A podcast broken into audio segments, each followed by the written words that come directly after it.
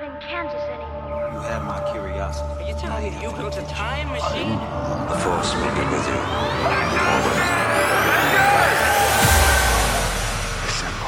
Ooh, welcome back to Get Real, the podcast where we get real about all of our favourite pop culture movies and TV shows. My name is Sam, and with me, as always, is my super speedster Bat Wonder Shat Aquazam squad man, co-host.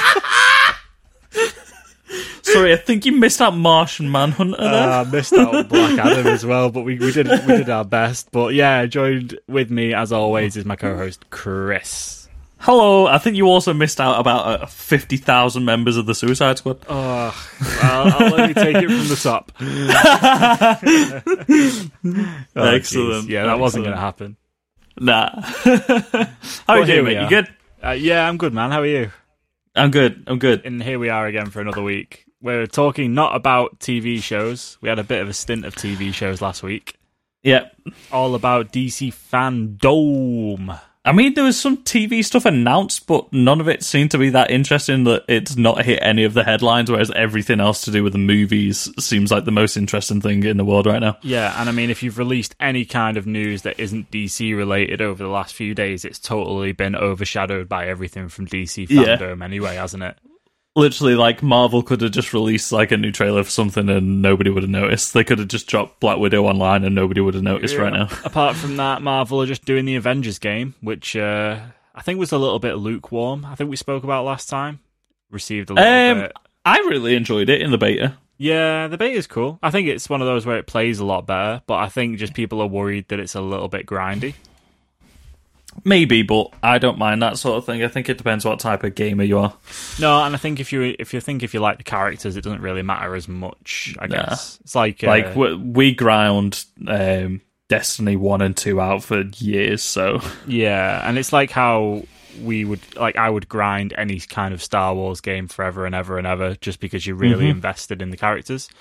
But Yeah. anyway, before we talk about DC fandom, we've got a couple of little bits to catch up on. Uh, first thing is this episode has gone out a day later than what we usually would. Uh, apologies for anyone who was confused yesterday, our lovely listeners. Um, with DC fandom coming out at the weekend, it kind of messed up our recording schedule a little bit. So where we would normally record towards the end of the week, we had to wait, and it just meant with life happening, we had to put it out today. But here we are. It's yeah. Better late than never. Better never than late. Wait, nope, nope. That'll do. That'll do. Um, right. Okay. Have you got a couple of bits of news at all, Chris? That you've. Uh, Um. I've got a couple of trailers to talk about. The one bit of news that I have got is the release date for New Mutants. Yup. It is coming to cinemas. It's not a Um, Rickroll. It it's not. It's it's it's happening. It's a film. you can actually it's coming buy out. movie tickets for it now. You can. It August twenty eighth in the US. I'm not sure about the UK release date right now. Let's check. I'm just Stall gonna for time. I'm just gonna Fourth of gaps. September. Okay, so it's not too long. Fourth of really. September in the UK. Yeah. See, that was the date that I had in my head. That's why I was surprised when I saw the US release date. So yeah, fourth of September. I think it's only going to have a short run in maybe, and then it might drop onto Disney Plus. Oh, Chris, we can't go watch it on the fourth of September. No, we're busy. We're busy. Oh dear. Busy. Is this going to Um, be our first trip back to the cinema since? Well, Tenet comes out in two days. oh, oh, oh. we should probably go watch Tenet. We probably should. I've already started to make plans to go see Tenet. So if you're down for another IMAX trip, then Uh, yeah. Um, yeah, absolutely. I'm really down. Um, hang, have you seen some of the? Well, hang on. You have seen some of the reviews because you sent them in the chat. But more for the listeners. What was your thoughts on the reviews for Tenet? Because I know we saw a couple that were a little bit, nah, but I think overall it's been really well received. Yeah, there was one really like naff review. Like, not the review was naff. Everyone's entitled to an opinion. Like, but like one review which gave it two stars in the Guardian. Um, and then everything else seems to be giving it. I think it was sat at four point eight out of five, or eighty three percent on Rotten Tomatoes. I think was the last time I checked. Yeah, there's a couple of um, places that have been like, it's good, but it's definitely not Christopher Nolan's best film. Yeah, which I mean, it's gonna be hard for anything to be his best film at this point. Yeah. Like mean- all his films are smashes, and the fact that they're saying it's great, but it's not his best work is like saying, yeah, it's fucking, it, it, it's it's the best out of a, it's the worst out of a pile of gold type thing. Is is what they're saying at that point. Yeah, I mean, just to list a few, Rotten Tomatoes, it's on 82%. Uh, Empire gave it a 4 out of 5, and then IMDb gave it an 8.5 out of 10. And an you go. 8.5 out of 10 is pretty respectable. Funnily Yeah. enough, The Guardian has gave it two reviews, one three days ago and one one day ago. Um, it Okay. gave it two stars originally, and then it gave it three stars. So, See, like I read that one from the Guardian, and it seemed like whoever wrote it has a major hard on for Inception, which is fine. but like then they they went into it being like well, they came out of it saying it's just exposition for two hours. Um and I don't like that. Like, if it's going to do exposition for two hours, do it the way that Inception did it. And I'm like, it's a completely different film from Inception. I think they just went in there expecting Inception because it's a, like the closest related one that he's done, isn't it? Is Inception? Yeah, I mean, if you're going to send someone to review a film, the question is: is do you do you send the guy who's oh he really liked Inception, he really really liked it, so he should probably go and do Tenet. That's probably not the right thing to do. To be fair, you Maybe. should probably just send someone who generally likes films and isn't kind of got a bias to like they think Tenet is the best film ever because you go in and you're constantly comparing it to that rather than just rating it as a film. I guess. Yeah, literally, like e- everything that it said, it just related back to Inception. I'm like, that's fine and all. It's two obviously very close, similar themed works from uh, the same director, the same auteur, but you need to take every piece of media as it is at face value for its its own merits. Like, you can't go into a Marvel film and start comparing it to like The Godfather or something like that. You know what I mean? Like, you you need to separate yourself from other things. Yeah, of course. So maybe next week we talk about Tenet. There you go. Hopefully. Hopefully. Uh, any more bits and bobs news wise from you? Um, I've got trailers. Have you got some news before I dive into a couple trailers? Uh, yeah, I've got one thing. It's been clarified that the Obi Wan Kenobi Disney Plus series is actually only going to be one season.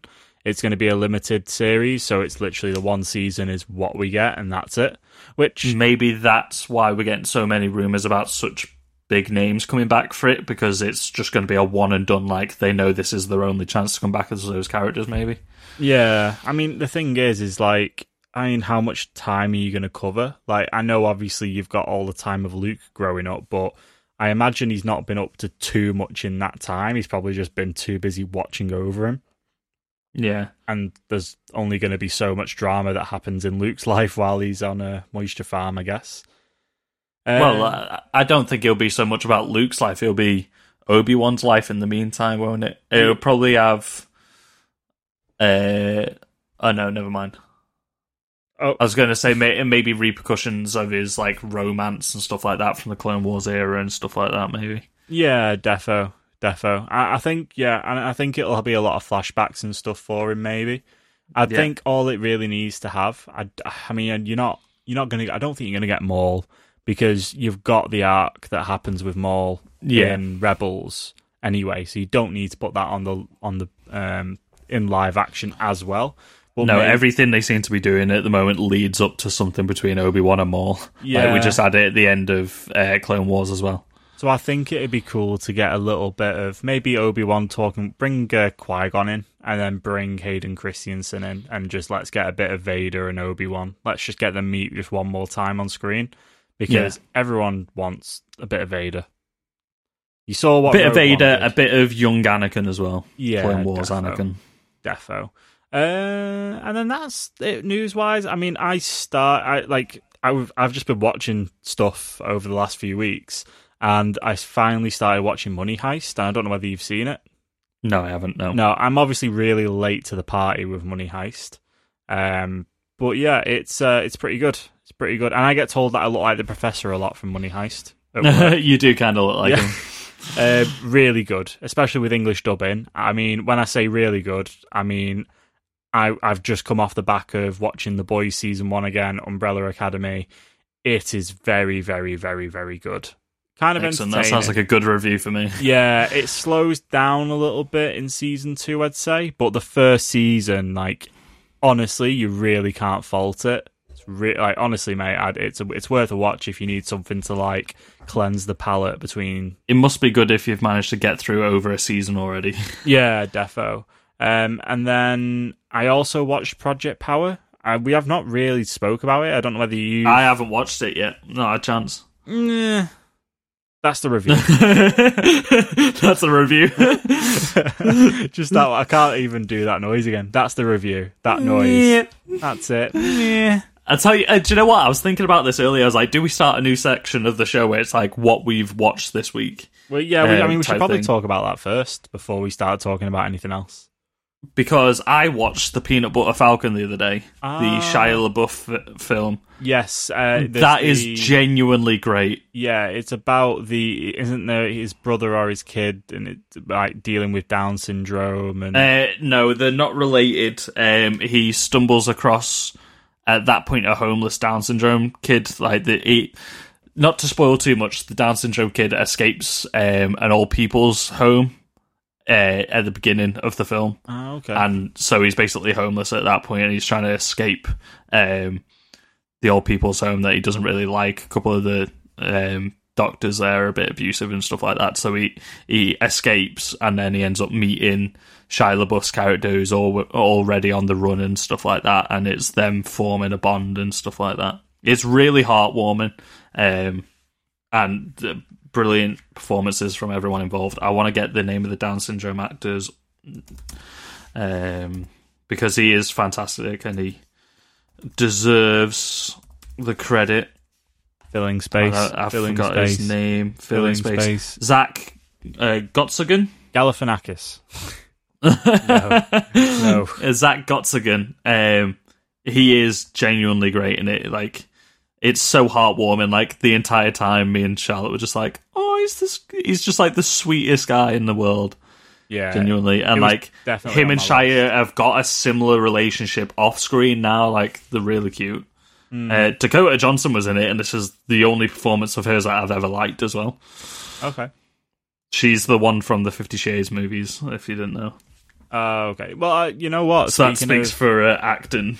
Speaking talent. speaking of Fifty Shades, um, my girlfriend started watching The Fall on Netflix, and that is also very interesting. Very, very. What's very that got to do with Fifty Shades? Uh, because the main guy in it is from um, Fifty Oh, Shades okay. Grey. So, okay, I was trying to figure that out. Then I was like, "Huh." but when I was watching it, I thought the lead guy from The Fall was also the same guy who is the lead in Upgrade.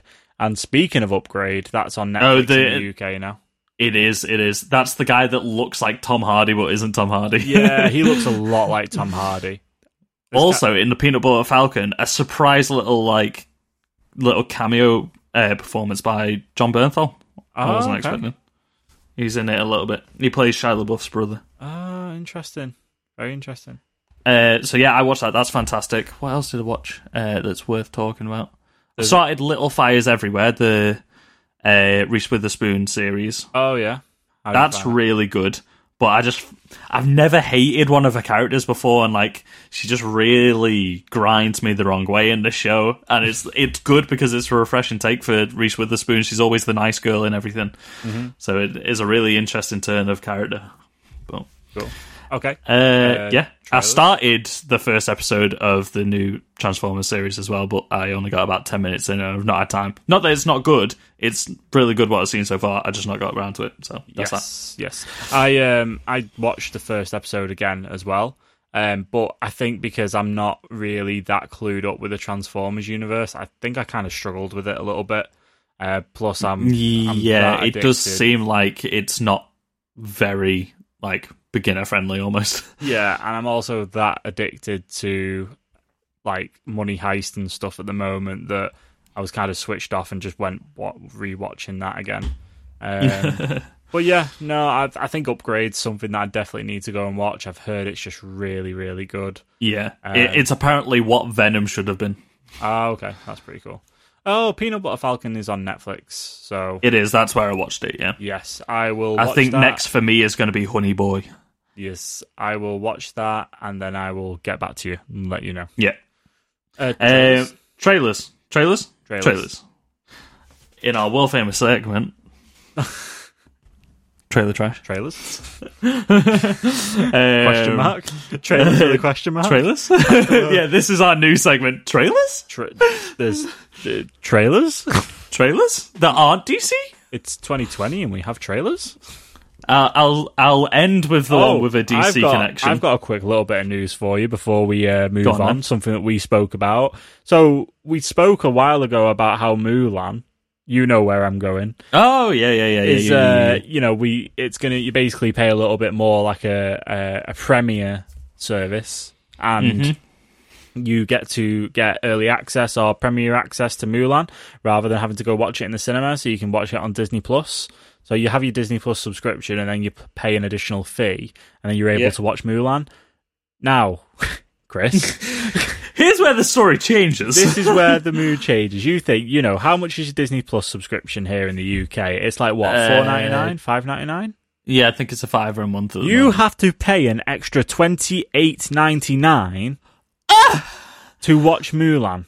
It's 30 quid. DVDs don't even cost that. Do you know what I think that is? I think it's because they know multiple people are going to watch this.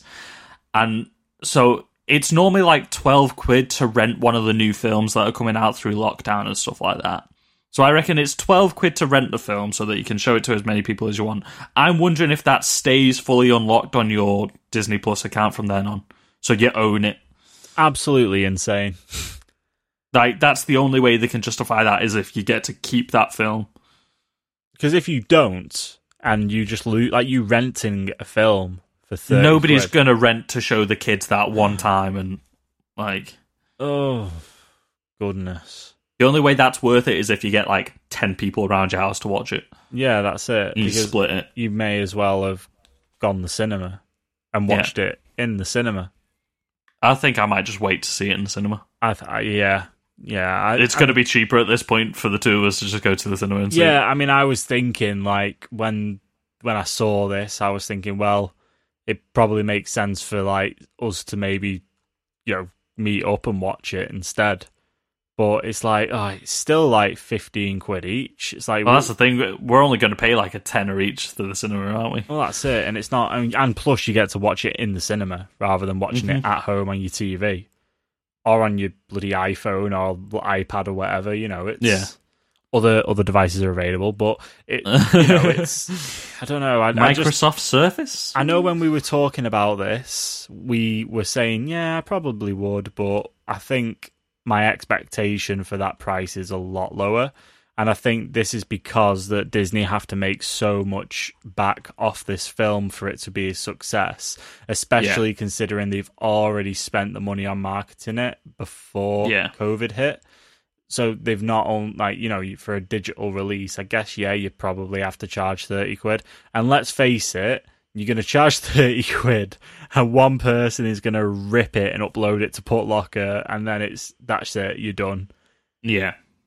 Like It- that, I think they've really kind of shot themselves in the foot with that because you know online piracy is a big thing. Obviously, Disney Especially will try and do the pay- best to get it taken Yeah. down, and they will take a lot of streams down, but they won't take them all down because you can't stop that stuff on the internet. But where do you where do you win? Because you you're encouraging people to do it at the price point because you know people won't just pay that amount on Disney Plus. Mm-hmm. But at the same time, it's like, well, if you make it really cheap, you're not making a profit. It's such like a catch twenty two.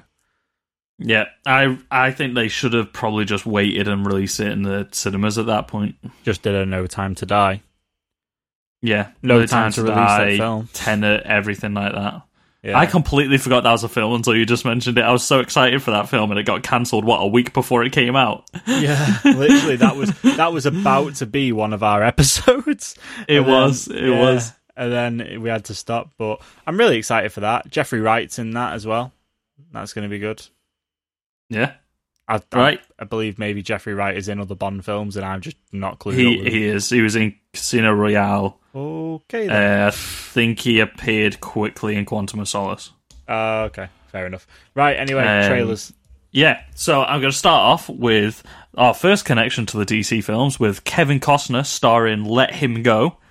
Uh, this also actually double DC hit. Is co-lead is Diana Lane, who plays Superman's mum. Oh, okay. So Superman's dad and Superman's mum. Super, yeah, literally. I, I, yeah, I didn't piece that together until just then. Who are they, who are they letting go? Superman. See you later, Well- Clark. Bye. no. Um, so this is sort of like you know, sort of like an old man revenge film almost. Only it seems like an old mum revenge film Like with Kevin new- Costner's also there. like that new Russell Crowe film, Unhinged, where it's uh, an old man revenge film. Kind, uh, well, yeah, kind of. I was thinking more like you know, like Taken or any Liam Oh, Neeson film that comes out nowadays. Okay, I get you.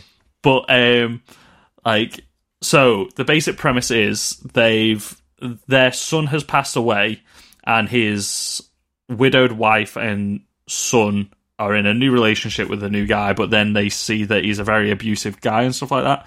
So they want to get like their grandson and the daughter, uh, daughter-in-law, ex-daughter-in-law out of this relationship type thing. So they go to his family home to get the grandson back, and basically it turns out that his family are all fuckheads, like especially his mum.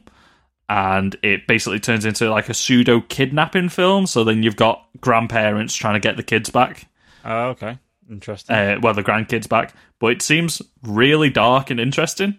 Like I, I, I saw like the first stinger. You know how trailers now have a pre-trailer for the trailer. oh, just, It's like it's like a five ten second stinger. Yeah, in case you don't want to watch the full trailer. Yeah. So I watched that and I was like, oh, it's just going to be an old man revenge film. And then like once it kicked in, I was like, oh no, this actually seems more interesting. Oh, okay. So fair enough. I like come- Kevin Costner films. Comes out in December. Some could say it's a Christmas film. He's wearing a scarf. it's definitely not a Christmas film.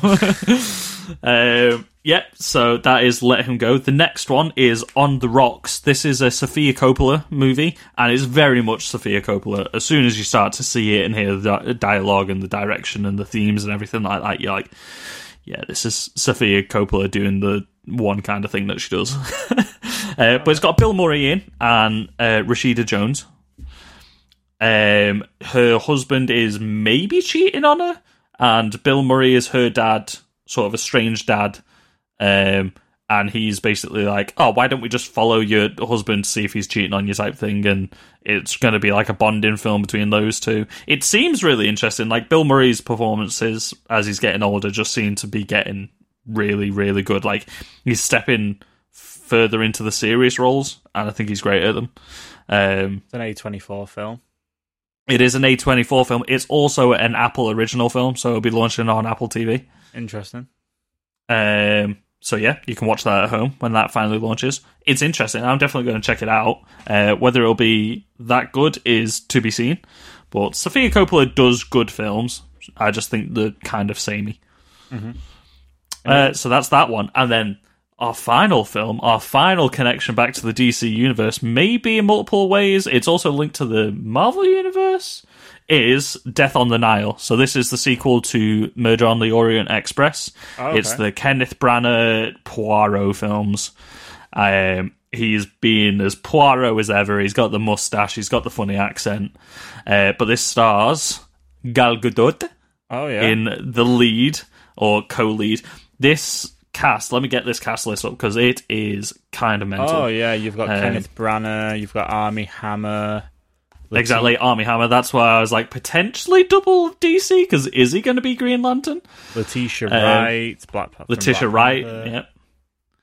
yeah. Um, Russell, Brand, is in it. From, yeah. Uh, none of the films. uh, forgetting Sarah Marshall, he's in. Or he's just it's Russell Brand. You know Russell Brand. Yeah. Uh, it's got Annette Bening in, uh, Les- uh, Rose Leslie from Game of Thrones. You know nothing, Jon Snow. oh, yeah. The Ginger McGee, uh, and then you got uh, French and Saunders. You got Jennifer Saunders and Dawn French in there as well. Which uh, that's just going to be funny, just seeing those two bouncing off each other. Yeah. Um, This yeah. looks, this looks fun. Looks good. Yeah, I haven't watched uh, Murder on the Orient Express yet. Nope. Apparently, it was okay, but nothing more than okay. Yeah. Um, yeah. but uh, I said to you because I literally just got off the the finished the trailer as I called you, and I was like, this film seems way sexier than it needs to be. it's a Poirot film, but it's just like Gal Gadot and Armie Hammer are just dry humping in every fucking scene, and he's clearly with Emma Mackey's Jacqueline character at the beginning. I mean, he's And- also directing this film, so it's a Kenneth Branagh film starring Kenneth Branagh. Yeah, he, he does that a lot. He was um he directed Thor, the first Thor. That's where the other Marvel connection was. You got Letitia Wright and you got Kenneth Branagh. It's all linked. It's, It's all linked. connected. That's it. It's all Um, connected. yeah, th- this is way too sexy than it needs to be, but that cast is fantastic. Yeah, sounds really good. Looks really good. Um, I've not seen the trailer, but I trust your words. it, it seems all right. It seems better than Murder on the Orient Express was. Which I felt like my, my stemmer from being a kid started to come out. Then murder. which version? 1974, 2001, 2017. For Murder of the Orient Express, I'm talking about the 2017 version. Personally, thought the 1974 version was, you know. Oh, well, I personally prefer the made for TV 2001 version starring Dr. Octopus himself. Well, you went too silent then. I was like, uh, has the call cut out? no, no, I'm, I'm right Okay. here.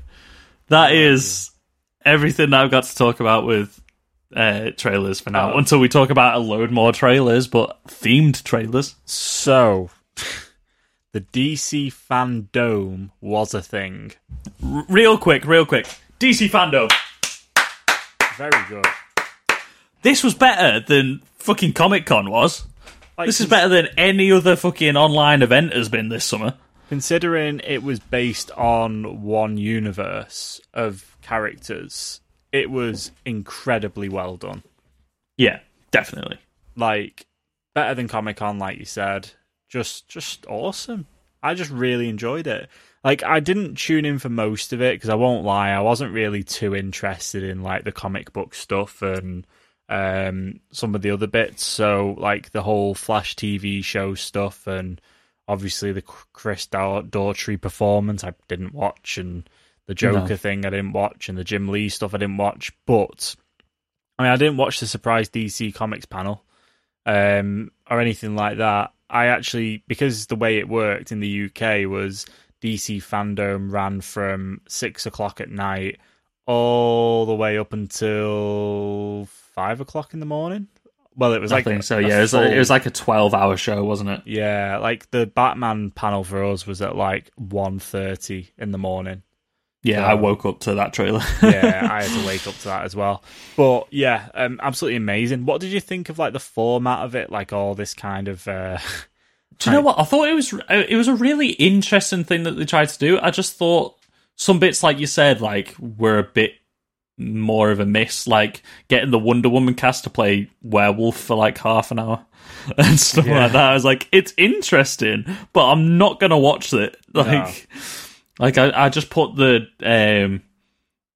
Like I saw that was happening, I was like, "Now nah, go onto YouTube and catch up on the panels that I've missed and stuff like that." Yeah. Like the panels for the films were really interesting. Like you said, like I've not seen any headlines coming out of the comic book stuff, and I'm obviously interested in the comic book stuff. I read comic books all the time, but like there doesn't seem to be any major news that came out of any of them, so I don't see the point in checking them out. I think this event was purely for the big film and game announcements that they would have had at E3, yeah, not there- E3, sorry, um, Comic Con. yeah. There was a big um, panel on the Sandman universe, which I know you really like the Sandman comics. I do.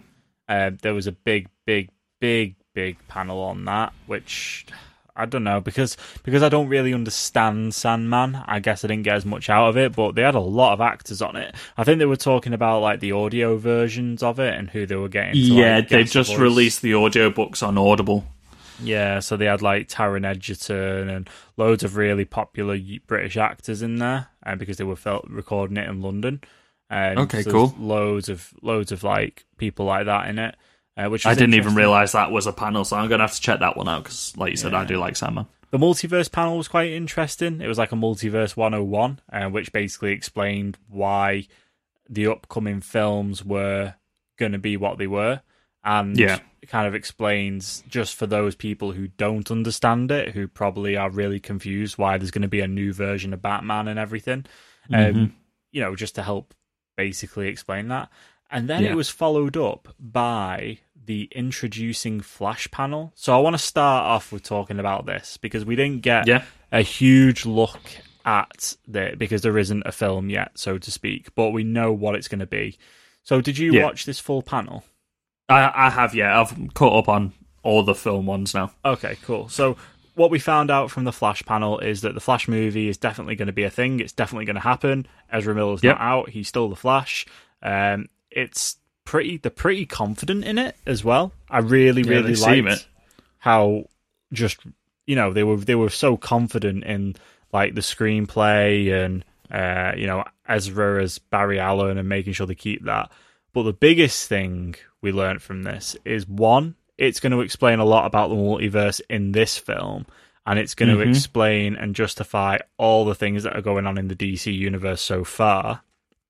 But also, we got a new suit, which looks very cool. Also, And yeah, it art. reminded me like all the thing, most of the comic book panels that they were showing throughout this panel uh, was from the New Fifty Two run, and that's what the costume reminds me of. It feels like a mixture between New Fifty Two with sort of like the light and the lightning constantly like crackling on the suit and stuff like that, and a bit of like the Injustice sort of games sort of suit.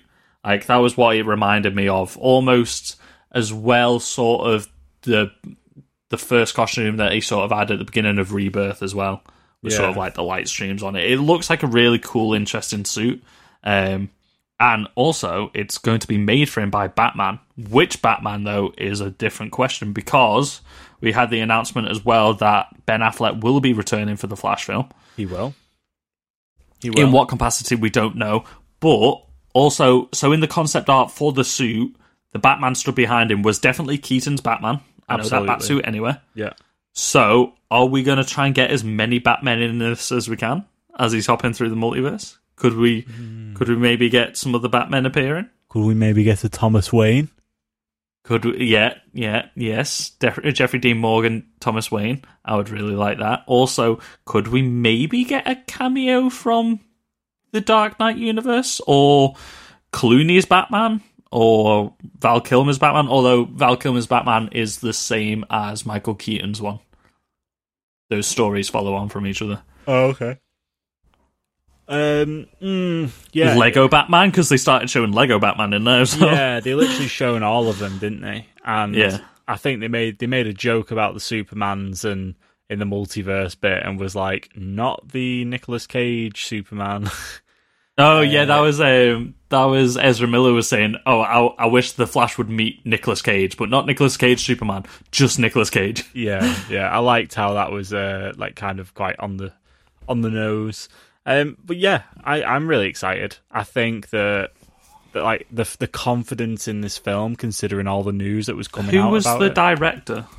um, Uh, let's find out because yeah, like you said, like they seemed super confident about it, and they seem to have a fully formed idea of what the script is in the head now. Um, Yeah, director remember. is Andreas Muschietti. Yeah, so uh, what's might be butchering that. What's he done before? uh, he did it and it chapter two. Yes, that's they were the it. big things because he had loads of DC Easter eggs in there. Did Mama as well, so so he does a lot of horror. Yeah, which is an Um, interesting departure from horror films, isn't it? So You know what would be cool? Seeing Bill Skarsgård, like just uh, just seeing it now. Bill Skarsgård as one of like Professor Zoom or Reverse Flash or something like that. He's got that sort of frame that would be really interesting and like underneath the mask and stuff. yeah. Well, I didn't He realize with face. the movie Flash that he doesn't get his name until he meets Barry Allen in that crossover for the Flash TV show. That's Uh, when he gets yeah, his that- name because he's like the Flash. He's like, "What's the Flash?" And then it's like, "Oh, oh, what's that?" yeah, and I didn't how he- realize that. Yeah, that was a cool little. Because little yeah, I never noticed that. Like, I think he's the only one that's not mentioned by name. Although they don't call a Wonder Woman in Justice League either. They just call her Diana. yeah, yeah. Aquaman gets called Aquaman, I think. Uh, I think so. I think it's whenever they have like, yeah, yeah, sure. Yeah. Um, it's just it's just obviously like because all that we had of the Flash was a CCTV video in Lex Luthor's logo for him. So yeah, It was, just uh, called very- Barry twice, and then just you kid the rest of the time. they call them by their real names, which Yeah. you should definitely shouldn't do. yeah, It's like yeah. shouting top Batman. secret, like like my secret identity. Barry, Barry, Barry, Barry, Barry, Barry. Just start shouting Barry in the middle of the street. Yeah, it's like shouting instead of shouting Batman, shouting Bruce. It's like Well, well, he does in front of the thing, doesn't he? In front of the jet, yeah, he does actually. Yeah, and they call him out. They're like, "Just shut the fuck up, right? It's a secret identity for a reason." so yeah, it's kind of restored a lot of my, my a lot of my faith in the Flash film. also, it seems like they're stepping away from the Flashpoint storyline. Yeah, They're just doing like more of a time travel multiverse thing instead. yeah something a bit more unique, I guess, isn't it? hmm So yeah, yeah, it sounds good. Which I'm fine with. They could do Flashpoint later down the line. You know what I mean? As like a big crossover film because, like uh, we've talked about before, the Flash is like the lead role in that story, but he's sort of sort of a passive protagonist for a lot of it. So, what capacity do you reckon we'll get Ben Affleck back? Because I know he was pretty out as Batman. I think he's he might sort of bookend the films. You know what I mean? Like he might be the one that makes the new suit for him and stuff like that. Um, we'll probably figure out more as to how Snyder's Justice League might end. Might give us a bit more of a clue. Yeah, makes Um, sense. but it might be sort of like he bookends it, so he has the introduction and stuff like that, and then Barry starts messing around with the Speed Force and ends up in a different multiverse, and he goes to find Ben Affleck's Batman and finds Keaton's Batman instead. Yeah, That's how I reckon it'll be. interesting. Um, speaking of speaking of that, and uh, films that we've uh, basically the next thing we're going to talk about. Segues. um, Wonder Woman 1984 got a another trailer. So Wonder Woman 84. Um, Yep. we got a f- proper look at Cheetah. Yeah, the f- first full look of it, like other than Funko Pops and stuff like that. What do you Yeah. think? What do you think of the look? Pretty cool. Pretty cool. Um, it- I'm a fan of it, except for a hair. The hair kind of bugs me a little bit. yeah, I, I also think that we're not going to get it right till the very end of the film. Like, Yeah, third act. it's definitely going to be a reveal that she sh- then is in full cheetah form. And I don't know, man. I, I feel like maybe in terms of Wonder Woman versus Cheetah, I don't know how like how Cheetah's strength is in the comics. But like Wonder Woman versus Cheetah in a film in a final act, it just it seems a little bit like unbalanced. I don't know. Well, they are pretty balanced normally in the comic books. Like, like Cheetah is pretty much her primary antagonist a lot of the time, um, and she has got heightened strength, and she has got like not super speed, but heightened agility and stuff like yeah, like you see in the trailer. She is fast and she's leaping off things and everything like that. Yeah. Um, so it's sort of like speed versus brawn almost. Although Wonder Woman has got the speed as well, like we saw in the first film, like she can almost like slow mo run through things. it does seem as well like the whole Maxwell Lord arc is definitely something to do with uh, based off whatever power he has in that crystal or that um Yeah, so this is what we found out a while ago, which I didn't want to say anything about, but it's been pretty much like all the clues are there. It's the Dream Stone, is what it's called. okay um, and you get like he, he's broadcast into the world. I think we're going to get a touch of Brother Eye stuff because you see the giant satellite, and then he's taking over every screen in the country and stuff, isn't he? So that seems like Brother Eye stuff, and he's saying like, "Oh, I can fulfill every dream that you've ever got," type thing. Um, I reckon he's going to use that to manipulate Diana, and that's how Steve Trevor comes back is through the Dreamstone. Like he he gives her like her one true dream is to get Steve Trevor back type thing. yeah it looks like that's where Diana and then Cheetah both meet like they both get invited to this um you know make your dream come true thing and then um he gets you know Diana gets um what the hell's his what the hell's his uh, actual not not his real name but the character's name Steve Trevor Steve sorry Trevor. I know you just said it forgot. Um, I, I thought you were trying to figure out Chris Pine's name. um, yeah, so she gets Steve Trevor.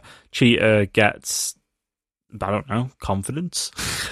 See, becomes a cheater. Uh, so I think they're actually going to meet in the museum beforehand and be friends beforehand. Oh, okay. But like, like I think like, so the cheater thing is often seen as a curse. Like she takes on this curse to get like more power and stuff like that. Like that's what she wants. She wants to be an apex predator. She doesn't want to be like the quiet nerdy girl anymore. She doesn't want to be oppressed. She wants to be the predator instead.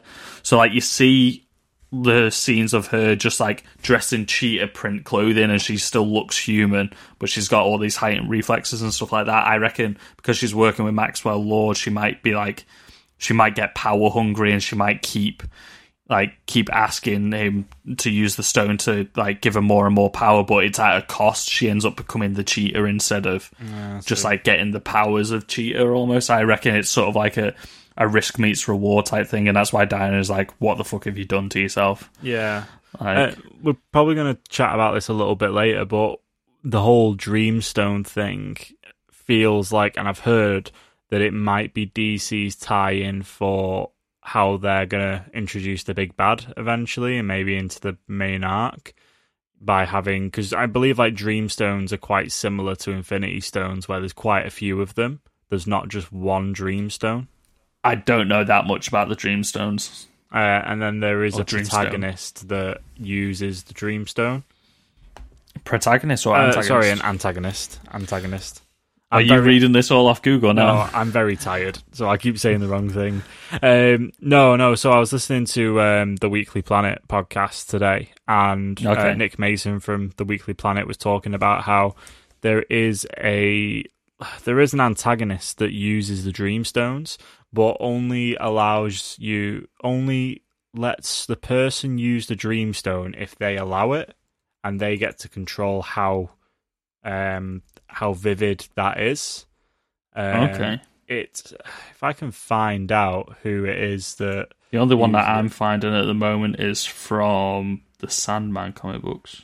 no, so it's um oh right okay, so it's something to do with Doctor Destiny. Um, the Dream Stone is one of twelve stones crafted by Dream of the Endless.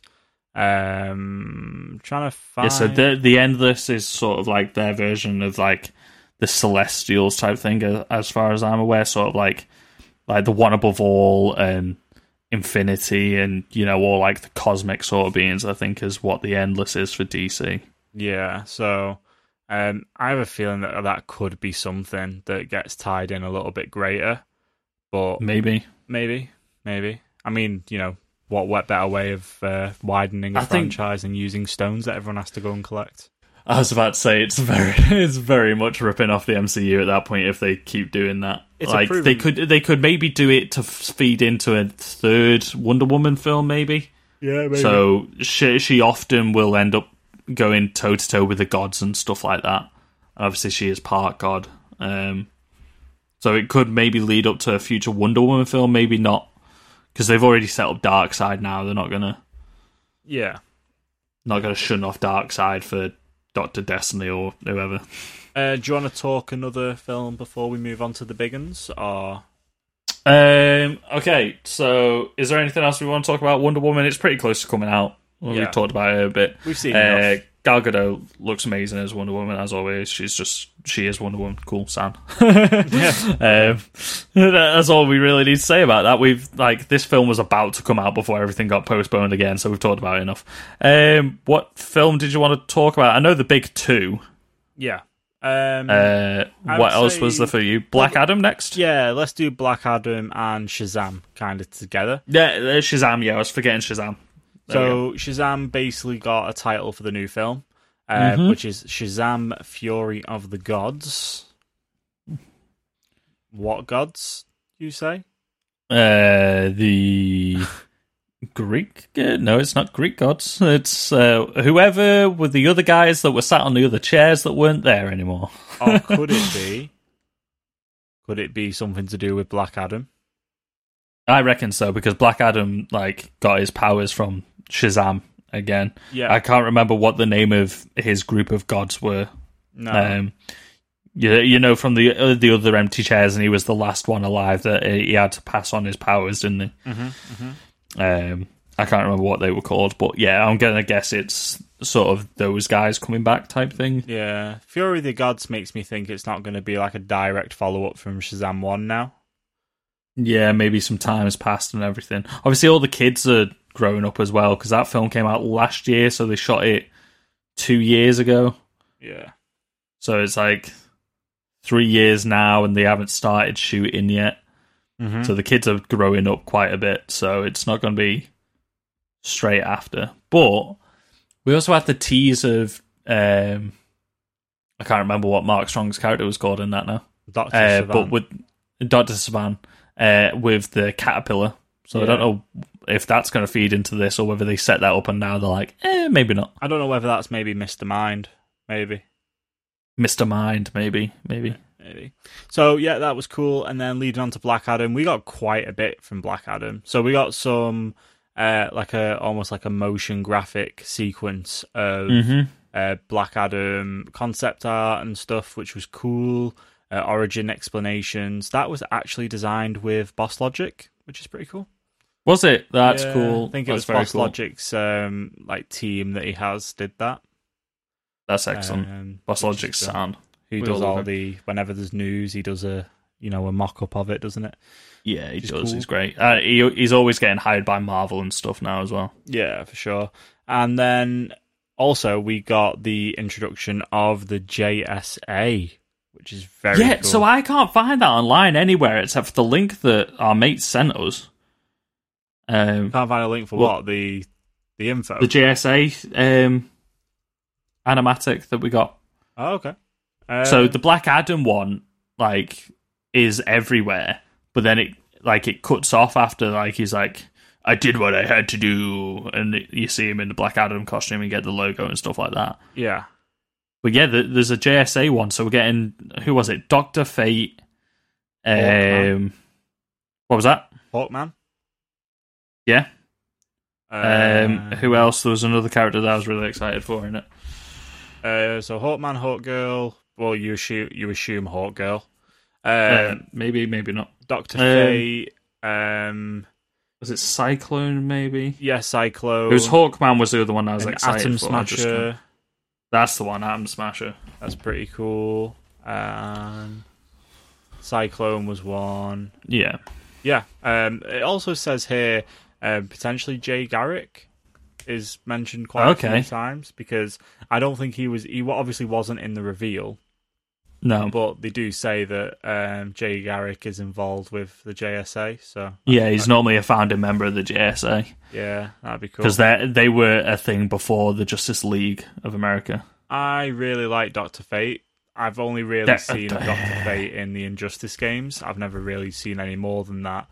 But Also, Doctor Fate would tend to lead maybe towards a um, Justice League Dark in the future as well with Constantine and stuff.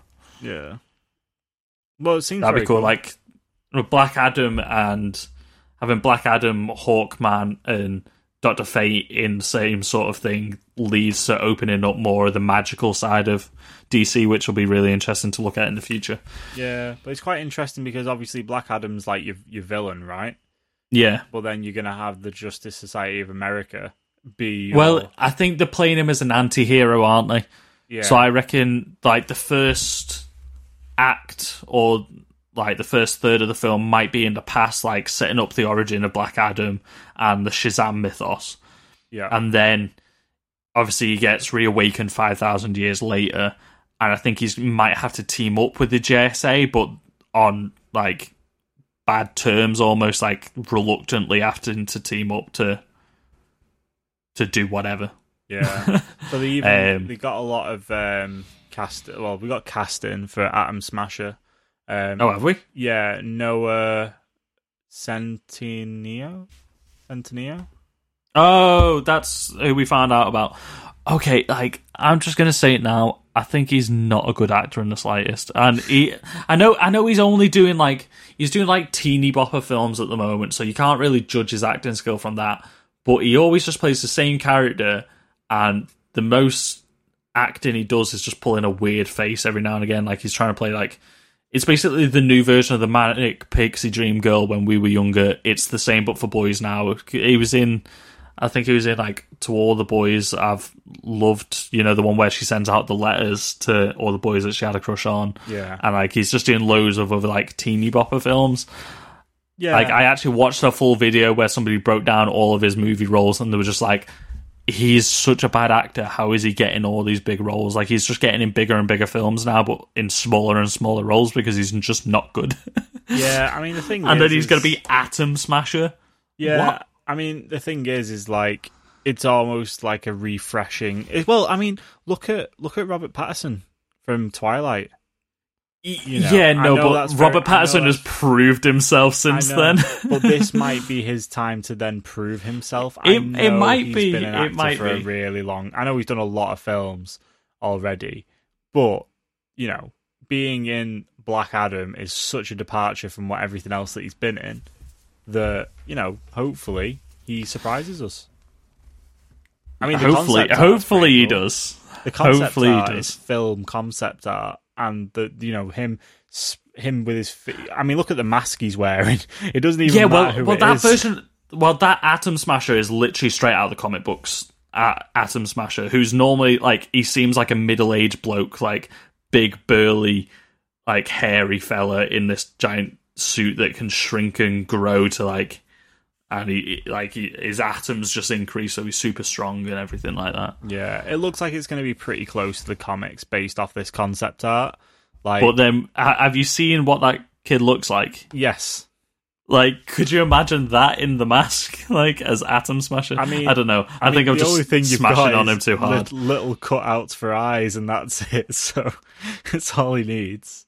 Little It's it's just like they're they're gonna have to get him like a big old padded suit and everything like that. Just be like, like ah, rage him up. I don't know. I, I might just be ramming on him a bit too hard, but I just. He's Mm. just not a good actor from everything that I've seen. Like, there's a reason he's doing like the kissing booth and the kissing booth two or whatever he was in. Like, So we're not we we haven't got an idea of who's playing Doctor Fate, Cyclone, or Hawkman. But again, based off the concept art, if that is what they're using as the inspiration, and that's what they're gonna go with, and in terms see of like all that comic uh, like the concept art was literally just like how they're drawn in the comic books spot on and Yeah. then you've got Dwayne the Rock Johnson as Black Adam. Who would you cast as like Doctor Fate because he keeps the helmet on the entire time? You Hmm. need someone with a fucking really good voice. hmm, hard. Is like a stoic sort of voice that you need. Someone like Andy Serkis would do a really good job. He's- yeah, he's very, yeah, he's very, very, very. He- he's a great voice actor, isn't he? Yeah, he's very diverse in what he can do. But I don't know, you know. I don't know. It's a hard Um, one. But I really, oh. I, I'm really Hmm. excited for Doctor Fate just because of the whole, like, you know, his character and just some of the I really cool came up- stuff you'll see on screen. Okay, imagine this. So it's obviously not this guy playing him physically, but he can do the voice for it, like like the the voice that like. So when when Doctor Fate puts on the helmet, I think he almost gets possessed by the helmet, so his voice changes a bit. Bryan Cranston voicing him, Interesting. and then you get some like obviously someone else to do the the body work for the guy. Or what about Josh Brolin? Imagine, Josh Brolin, imagine would the be good. Thanos voice coming over. Uh, yeah, yeah, but it, we don't need any more Josh Brolin in comic book films. no, I know we don't. but He's already too would- iconic. Yeah, yeah, he, he would be great. He would. It would be good. Yeah. But I wouldn't want him to do the Thanos voice. I would want him sort of more cably. Yeah, yeah. That'd be cool. Okay. Um, Anyway. I, I think maybe before we move on to um, basically, I think the big ones is Suicide Squad, Batman, and um, wait, what? what else? I think they are the two biggest ones. they are the two biggest ones. And we should probably Um, talk about the games before. I was literally about to say talk about the games Yeah, first. uh, another really quick thing was um, we have got confirmed that Ocean Master is coming back for Aquaman 2, which is yeah, uh, James Wan was saying we're going to see loads of new environments and new places under the seas and stuff like that. yeah. New worlds, and there's going to be a lot more of the trench. Yep. So in terms of game announcements, we got two games. Um, I'll let you choose which one we want to talk about first. Um, we'll talk about Gotham Knights first because this was like the surprise one, and then the other one that we were talking about, like we, we'll talk a bit more about that. So Gotham Knights came out of nowhere. Uh, this isn't related to the Arkham games. It's a different studio working on it. It's not Rocksteady. Um, this feels like it should be a, like a spiritual successor to the Arkham Knight games, but it's Yeah. not. Um, so basically, apparently, Bruce Wayne is dead. Heavy quotation marks. Like cl- we're clearly going to find out in the third act that he's not dead. like you just don't kill off Batman. But then you play as Barbara Gordon's Batgirl, um, uh, Tim Drake's Robin, because I, I had to try and figure out which Robin it was, but I'll talk about that in a minute. Yeah. Um, Dick Grayson's Nightwing, and then Jason Todd's Red Hood. Very cool. So you've essentially got three Robins in Batgirl. Yeah, essentially. yeah, literally. Um, Um, it feels like this should have been the other way around. It feels like this should have been the Rocksteady game, yeah. and the other one should have been the Montreal game. Yeah, it does. Like, especially when you see like the aesthetics of them both. Like, this has clearly taken so much from the Arkham games. Yeah. Um, like So right out of Arkham Knight. literally, like you saw the if you saw the seven minute Barbara Gordon gameplay, like the way she grapples and glides and everything like that, it's straight out of Arkham. Her combat is straight out of Arkham. I like the fact that they all have different abilities and stuff like that, but I'm a bit unsure about a teleporting Robin. Like mean- that seems. I thought that about both of these games. Like, why have they suddenly got a teleportation mechanic in it? Like, none of these characters have ever teleported Boomerang. before. yeah, he's got teleporting boomerang. They had to give him Like- something. Had to give him something. Like, it's obviously just to give him more movement around the map, isn't it? It's like, why give King Shark a minigun? He doesn't need a minigun. He's a fucking giant shark. it's a very good shark, though. It is a very good looking shark. Anyway, we're talking about Gotham Knights. Um, so Bruce Wayne's dead, and he's left everything over to the Bat family to look after Gotham. So all the villains are coming out of the woodwork to try and stake their claim and like divvy up the city between them, type of thing. The Mister Freeze looks really cool. Mr. Freeze does look really cool. So this is going to be a level progression thing. So they said this was a dozen hours into Barbara Gordon's storyline, the Batgirl storyline. So they're each going to have different storylines and campaigns, um, which are really long, like twelve hours just for like is like I think he said halfway through her storyline. So that's twenty four. So we're getting like a hundred hours worth of gameplay almost nearly. Wow. Like that's pretty insane, and it's a leveling system, so you can upgrade your characters in different ways to get different builds. They said, um, Like the So DC it- GTA 5. Almost, yeah, because you can swap between the characters at any point. I think they said two player co op, which is a, dis- a bit disappointing that it's not four player co op because you've got four characters. Yeah, I guess you just kind of overpower any of the levels, though, because you'd have Maybe, but th- they did say everything would be scalable. So, say if you run through all of Red Hood's storyline first, so all your characters are lower level, um, all the villains and everything will scale to it. Um, but it seems interesting. Like Red Hood's your brawler, um, Barbara guns. Gordon is like your finessed uh, fighting style. Then you've got your Dick Grayson is all about agility and moving around your opponents, and Dick Grayson, uh, sorry, um, Tim Drake teleports. And does That's his a little bit of the other thing. Uh, he turns invisible as well. So I'm wondering if there's going to be multiple characters, uh, not more uh, multiple characters, sorry, multiple costumes for your characters as well. So the version of Barbara Gordon that we get is mostly based off the Babs Tarr rebirth uh, reimagining of uh, where she's got like the yellow boots and the purple costume and everything like that. Uh, really cool costume. Dick Grayson is in his standard black and blue uniform, but then the Robin that we saw originally, it's like Tim Drake's Robin, but then in the gameplay he's wearing his red Robin costume. Ah, okay, so it switches. So I'm wondering if that's either a story beat where he becomes Red Robin, or you can choose what costume you get. Maybe um, that Either would be quite are- interesting Either option would be good. because then you could get like the multiple different versions of Batgirl. So you could get like the black costume, like the more iconic look, um, or maybe like one of the film versions. Then Nightwing, you could get like his New Fifty Two red logo, or uh, his first Nightwing costume, uh, which is like proper jazzy and eighties because it was back in the 80s, like Yeah. bright blue and yellow. Uh, I don't know what else you could do for Red Hood though, because he's only ever really had one costume.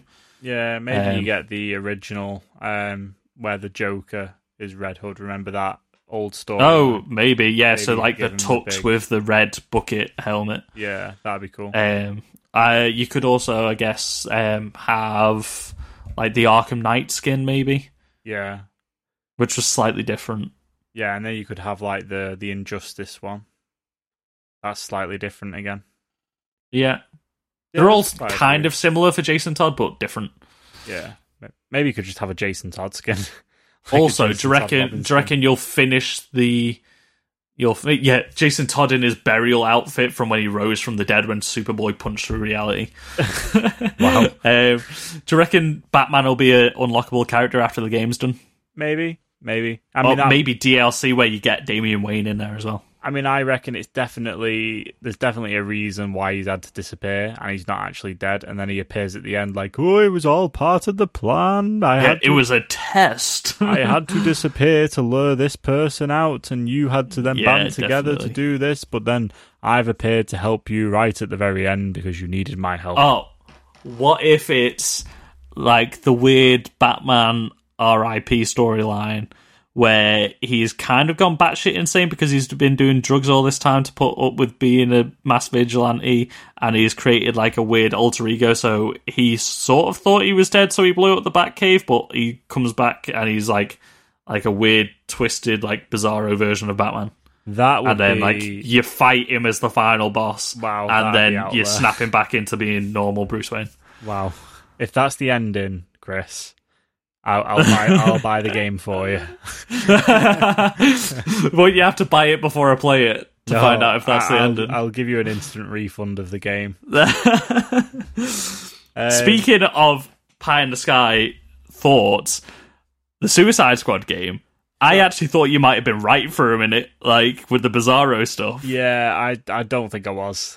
no, you, you're definitely not like the the mind control by um, Brainiac. But for a minute, like when you saw his eyes starting to glow purple and then kill that guy, I was like, oh my god, maybe it is Bizarro Superman. It's like, oh my god, was Sam right? Well, but why would it be kills the Justice League? Well, I was thinking, what if it was like an anti Justice League? What if you had Bizarro and then you had like Hush instead, and then you had um, you know, Reverse Flash and I don't know, you had like Well, that. in the Bizarro universe, there's the Bizarro versions for all the all of the Justice League. Yeah, yeah, I guess, but So you've you've got like I think it's the the Sloth or something like that. Uh, It's like a fat version of the Flash who still runs super quick. Yeah. Yeah. Um I I don't know how like obviously this was like a pre-rendered CGI trailer. You didn't see any gameplay. And it's coming Yeah. from Rocksteady. So we kind of know what we're going to expect, but it just feels so different to the Arkham stuff. Do you know what this? I can't get it out of my head now after like just watching it. It just looks like Sunset Overdrive. Very much so. you know, like the bright coloured city, weird weapons, literally barrel rolling off everything, jetpacks and grinding on rails and stuff like that. I was like, huh? Yeah. Like it just looks like Sunset Overdrive to me. It doesn't. This is the one that is set in the same universe as the Arkham games. yeah, it looks like This is the one. Yeah, it just seems very very weird. I don't know. Now, I'm really excited for it. It's going to be really cool, but it seems weird. Like some of the choices, like giving Deadshot a, a backpack and stuff like that, fair enough. But then, like giving King Shark a minigun, Yeah. giving like Harley Quinn having a grappling hook, fine. Like they all need like a traversable ability, and then they're they're doing a lot of gunplay in it, which again is why it reminds me of Sunset Overdrive. Like it, it's probably going to be third person gunplay. But why does Captain Boomerang have a shotgun? He's got boomerangs. That's his ranged weapon. Yeah, literally. And so, uh, you were speaking of the Weekly Planet earlier. They did a breakdown of this, and apparently, I never knew this. Captain Boomerang has a son in a comic book at some point who has super speed, so he can take on the Flash. I didn't know that. So maybe it's uh, not Captain Boomerang. Uh, is it uh, Ducker Harkness, Decker Harkness, something like that? Uh, the version that we see in the movie, anyway. Um, maybe it's his son and he's got super speed, so he's not teleporting, he's throwing his boomerang. And like that's just how you control his super speed, maybe, is how the game mechanic works with it. I don't know. Yeah. I mean, I don't know. I don't know how I feel about this. I think I'm going to have to wait till I see gameplay because we know Rocksteady games play really well. And I don't know. I I maybe don't feel like King Shark is like the King Shark that we should have got. I mean, he's big, but I don't think he's like big enough. If that sounds right. Okay. It's not like the one that we saw in the Suicide Squad trailers. You know what I mean? No. It's almost like his head's too small. Yeah, his head does look small. Yeah. Like that is the one thing that I would say. Like his head looks small, but it it still looked kind of sharky. So Yeah. Um, I don't know how I feel about having Brainiac. I, I I think it's you know we had it in Injustice. Is it already too soon? Uh, I think it's a completely different style of gameplay, and the story is going to be totally different because it's not an Injustice storyline. Um, so I, I, it makes sense as to why the Justice League need taken out. Mm. Like it, it serves a purpose. Like Brainiac is pretty much the only one that normally gets inside of the Justice League and is able to turn them evil without it being an alternate v- universe version of the Justice League. Yeah. So it makes sense. Um, yeah, how what members of the Justice League do you reckon we're going to see? Because obviously, like the final bosses are probably going to be Batman, Wonder Woman, and um, Superman. Yeah. So, I mean, at the beginning, you see King Shark popping a Green Lantern balloon and a Batman balloon. Yeah, So I reckon we might actually we'll probably get Green Lantern in here. yeah. I'm Uh, imagining Flash as to why uh, Captain Boomerang's got teleport as well, so he can keep up with the Flash. That's what I'm imagining. Yeah. But it's going to be quite Um, interesting because it's like they've got they've clearly taken orders from Amanda Waller. They've got Yeah. the bombs in their heads. So Mhm. I wonder how that plays in as if that has like a mechanic in the game. maybe like if you start going off course like from the mission it might be a bit open worldy so if you're going off course from the mission and you're trying to get sidetracked by stuff maybe if you spend too long on side missions then kaboom, kaboom That's it. You're not allowed to explore this game anymore. no you can but you need to do it in certain ways Yeah. Maybe like they- just- they- yeah. Maybe they in the main trailer they were like trying to do a bit weren't they so then they could just rest again and be like oh fuck this like yeah. they're like oh we'll do the minimum requirement and then we'll stop And Yeah, she's like, "You maybe got a bomb." Maybe that's how they put the um, the you know the main story on rails. Maybe, maybe Yeah. they do that. Um, yeah, it's cool. There's a Star Labs um thing at the beginning as well. It looks like a bullet, it's like a bullet casing. That's pretty sick. okay Um, yeah, I think it looks good. I just think I need to see gameplay. Yeah, definitely. But this isn't coming out until 2022, is it? So they got some time yet. They were just announcing it. Mm-hmm.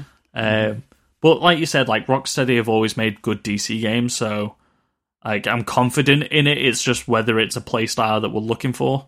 Yeah, Um, but it's also going to be co-op as well, which we're all happy about. Um, I imagine you might be able to swap between characters at any point yeah. um, to And do I mean, the story. It sound and it's funny. It seems like it's going to be funny. yeah, they've definitely got the characterization of the characters right. I think it's just the mechanics of them they've had to change to suit the gameplay. Yeah, like King Shark, where he like says the Superman, the mighty Superman. It's almost like yeah, state the obvious kind of Yeah. thing, but genuine shock. Um, but yeah, I'm uh, I'm glad these games look good. Uh, but Yeah, I- definitely. Yeah, yeah, defo, defo. Looks better. Who do you think? Go on.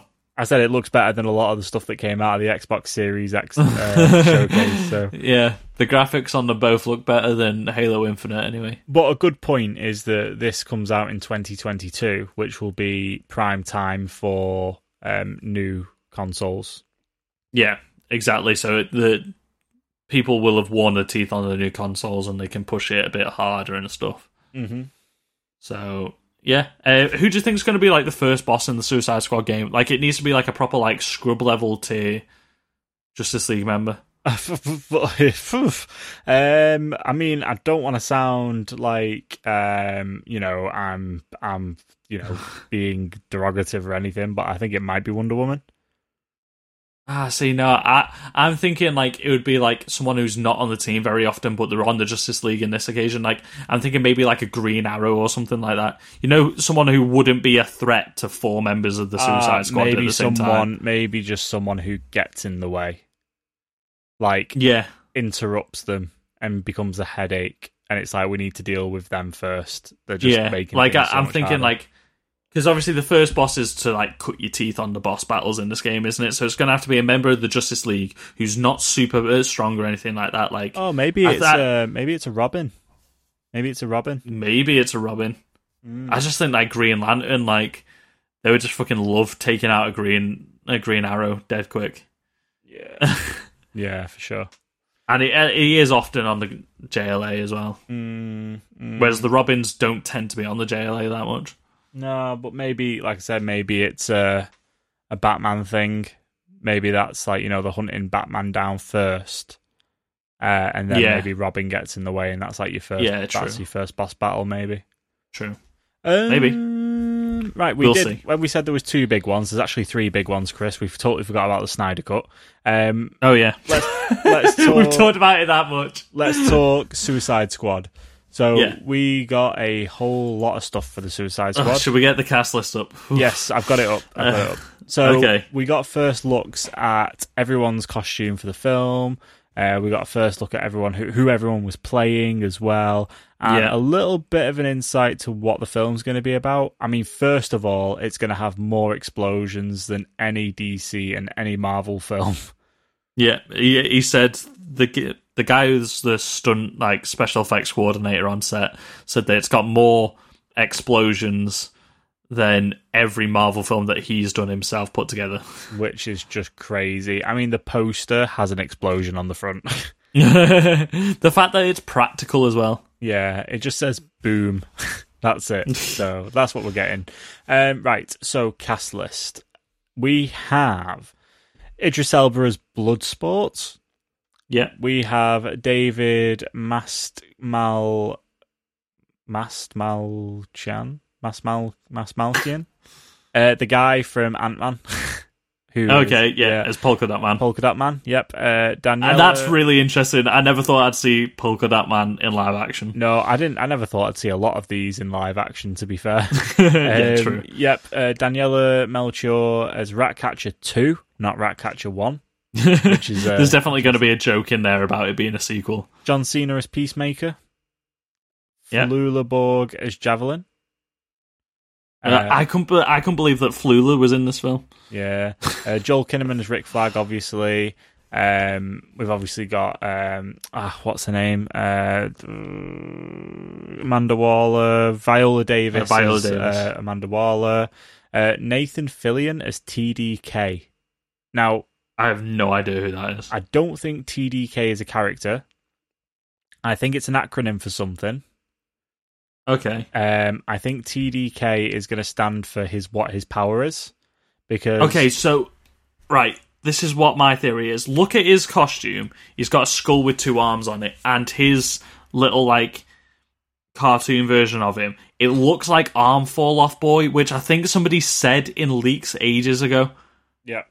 So I'm wondering what TDK could stand for maybe it's to do with Arm Fall Off Boy. the the dismemberment king, the dismemberment kid, Maybe. maybe. Oh, oh, so, so I'm on the Polygon article here. I just got to it. Uh, um, the saying TDK. Uh, there's an argument going around that TDK is uh, TDK is a renamed adaptation of everyone's favorite failed member of the Legion of Superheroes, Arm Fall Off Boy. Uh, the ripoff is based on the TDK emblem shown in the Suicide Squad roll call video, which is what I said it looks like him. The detachable kid is what it might stand for. Ah, that makes sense. Definitely makes Yeah. sense. Cool. Uh, you got Michael Rooker as Savant Yep. Because uh, it's James Gunn. He's going to have Michael Rooker in the film. Yep. Which is uh, interesting with the big load of blonde hair. yeah, he looks really off putting to look at. Yeah, obviously Margot Robbie returning as Harley Quinn. It's quite cool. We've seen a bit of a look at her outfits and stuff as well. We we know she's going to nail that part. Yeah, obviously.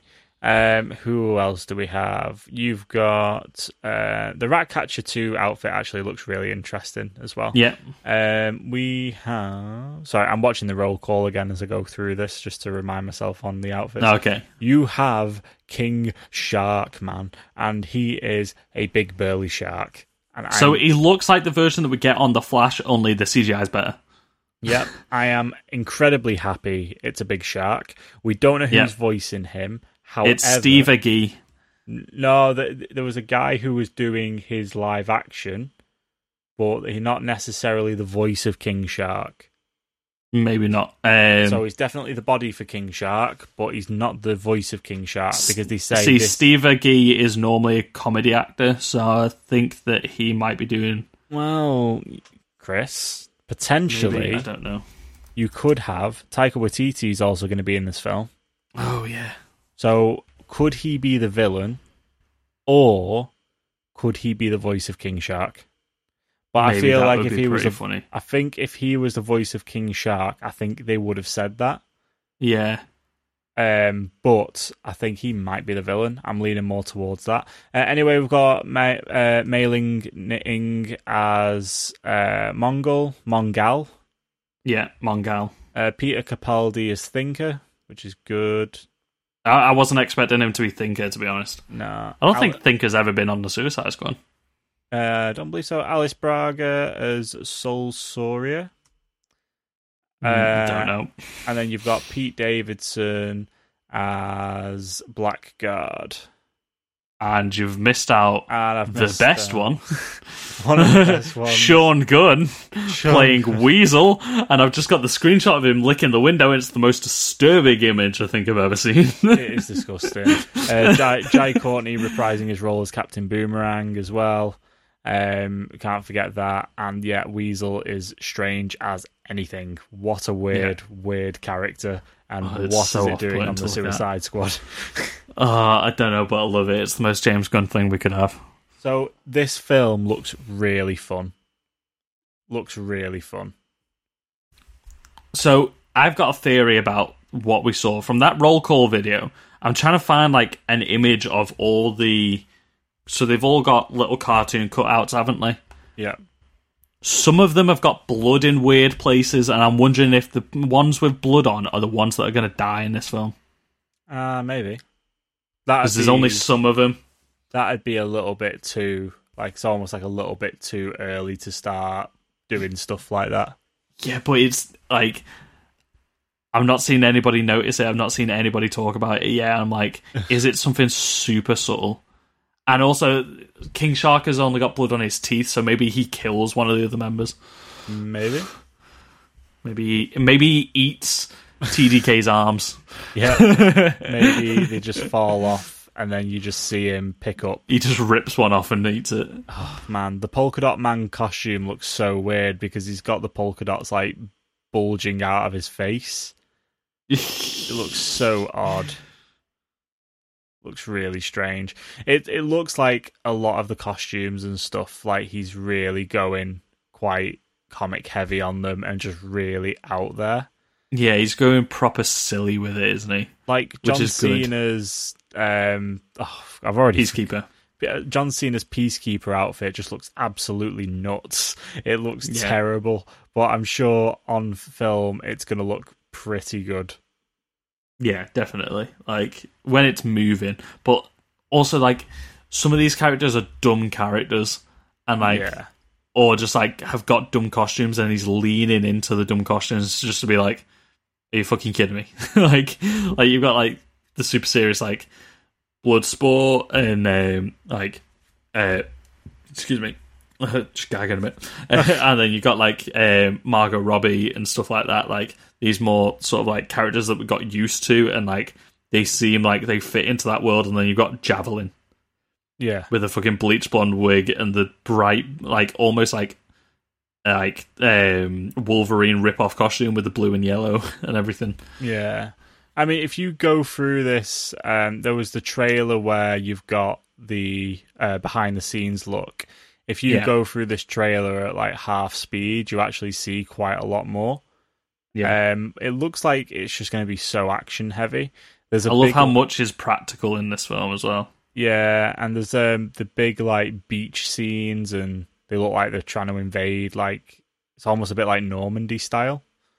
Yeah, so we also got the casting of like what seems to be a dictator of like a Cuban island or something like that.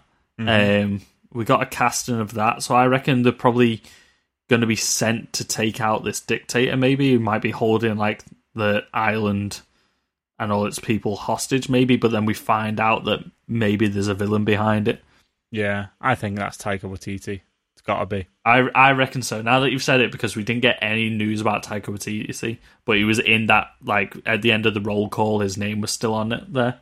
Yeah, So I reckon he's gonna be like because we haven't had any sort of reveal about the villain. Like they were hinting at um, this guy, um, like El Presidente, was like not a good guy, but it's like you're just not gonna have like a like a a dictator that nobody knows of from the comic books or anything like that. Like you're not gonna have him as like your big bad of this film.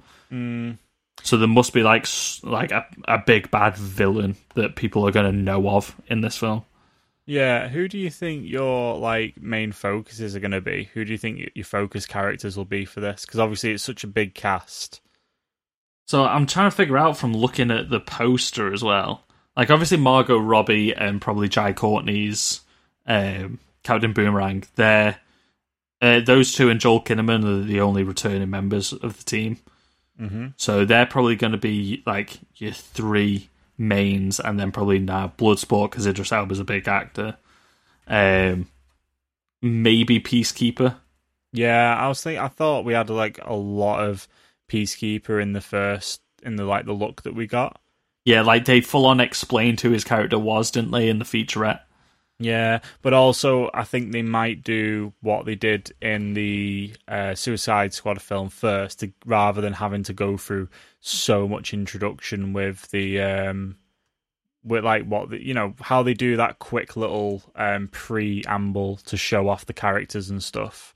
They Yeah. might have something like that, and that might be a lot of the stuff that we see um, for. I reckon they might do that on the mission though.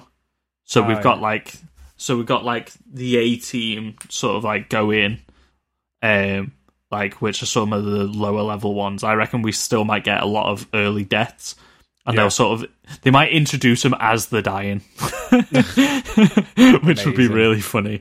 So you, you- see them on a mission, and you're like, "Who the fuck are these guys?" And then it introduces them one by one as they die or something. Yeah, maybe as sort of like a out- take of the first one. yeah, maybe you find out straight away who dies at the beginning of the film.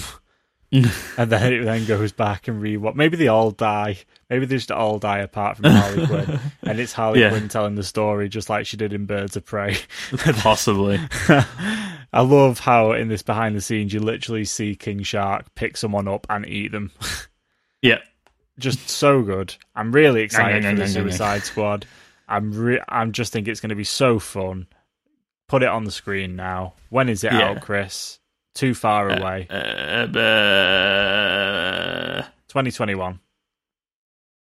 yeah, uh, yeah, okay. I just went back on the poster and it says 2020, but that's underneath DC fandom, so I think it was like DC fandom 2020. So, yeah. So who do you think will survive? uh, Margot Robbie, Rick Flag, Yeah. Amanda Waller. me, maybe. uh, Amanda Waller, uh, Captain Boomerang, Okay. Uh, maybe Bloodsport because it's Idris Elba. Uh, um, you'd probably have to pick one of the weird ones to survive as well. Weasel. So I, I'd, I'd, I'd probably say Weasel. Oh, King Shark will have to stay. Yeah. King Shark will have to stay, and then maybe Polka Dot Man because it seems like he really likes Polka Dot Man, Yeah. Yeah. I reckon. and also kill- Polka Dot Man's such a fucking funny character. Yeah, and I like- reckon he'll kill um, Savant. I think he'll kill off Michael. Oh yeah, character. definitely. Like all the banter that they were having and stuff like that. Like I just I've got to put him in because it's Michael Rooker and I'm James Gunn, but I just can't fucking stand his character. Like he's a really fucking shit guy type thing. Like so, there's a shot here. So there's a shot of um the Suicide Squad walking like behind the in front of the American flag. Yeah. So it's Weasel, Blackguard, Mongol, Javelin, Captain Boomerang, TDK, Savant, and then Rick Flag. So I reckon that might be like the A team, and it's literally just Captain Boomerang and Rick Flag left at the end of that mission. Ah, okay. Maybe. Interesting. Or maybe Weasel as well, and that's when Weasel's sort of like locked up after that. They're like, yeah, we don't take him out on any more missions after the last one. so he's just sort of like weaseling about in the cage for the entire film. Yeah, they were already a team, and then yeah, they they get everybody else on board. It's a Yeah. big team. They've got to be going up against a really big threat. Because then you'll have Thinker, King Shark, Margot Robbie, uh, Margot Robbie, like she's the character, Harley Quinn. They're blurring together at this point. Uh, King Shark, um, Polka Dot Man, Ratcatcher. Which, to be honest, we've seen all of those guys in sort of like that Cuban sort of setting, but we haven't. I don't think we've seen Blackguard, Javelin. We saw Mongol there as well, actually Yeah.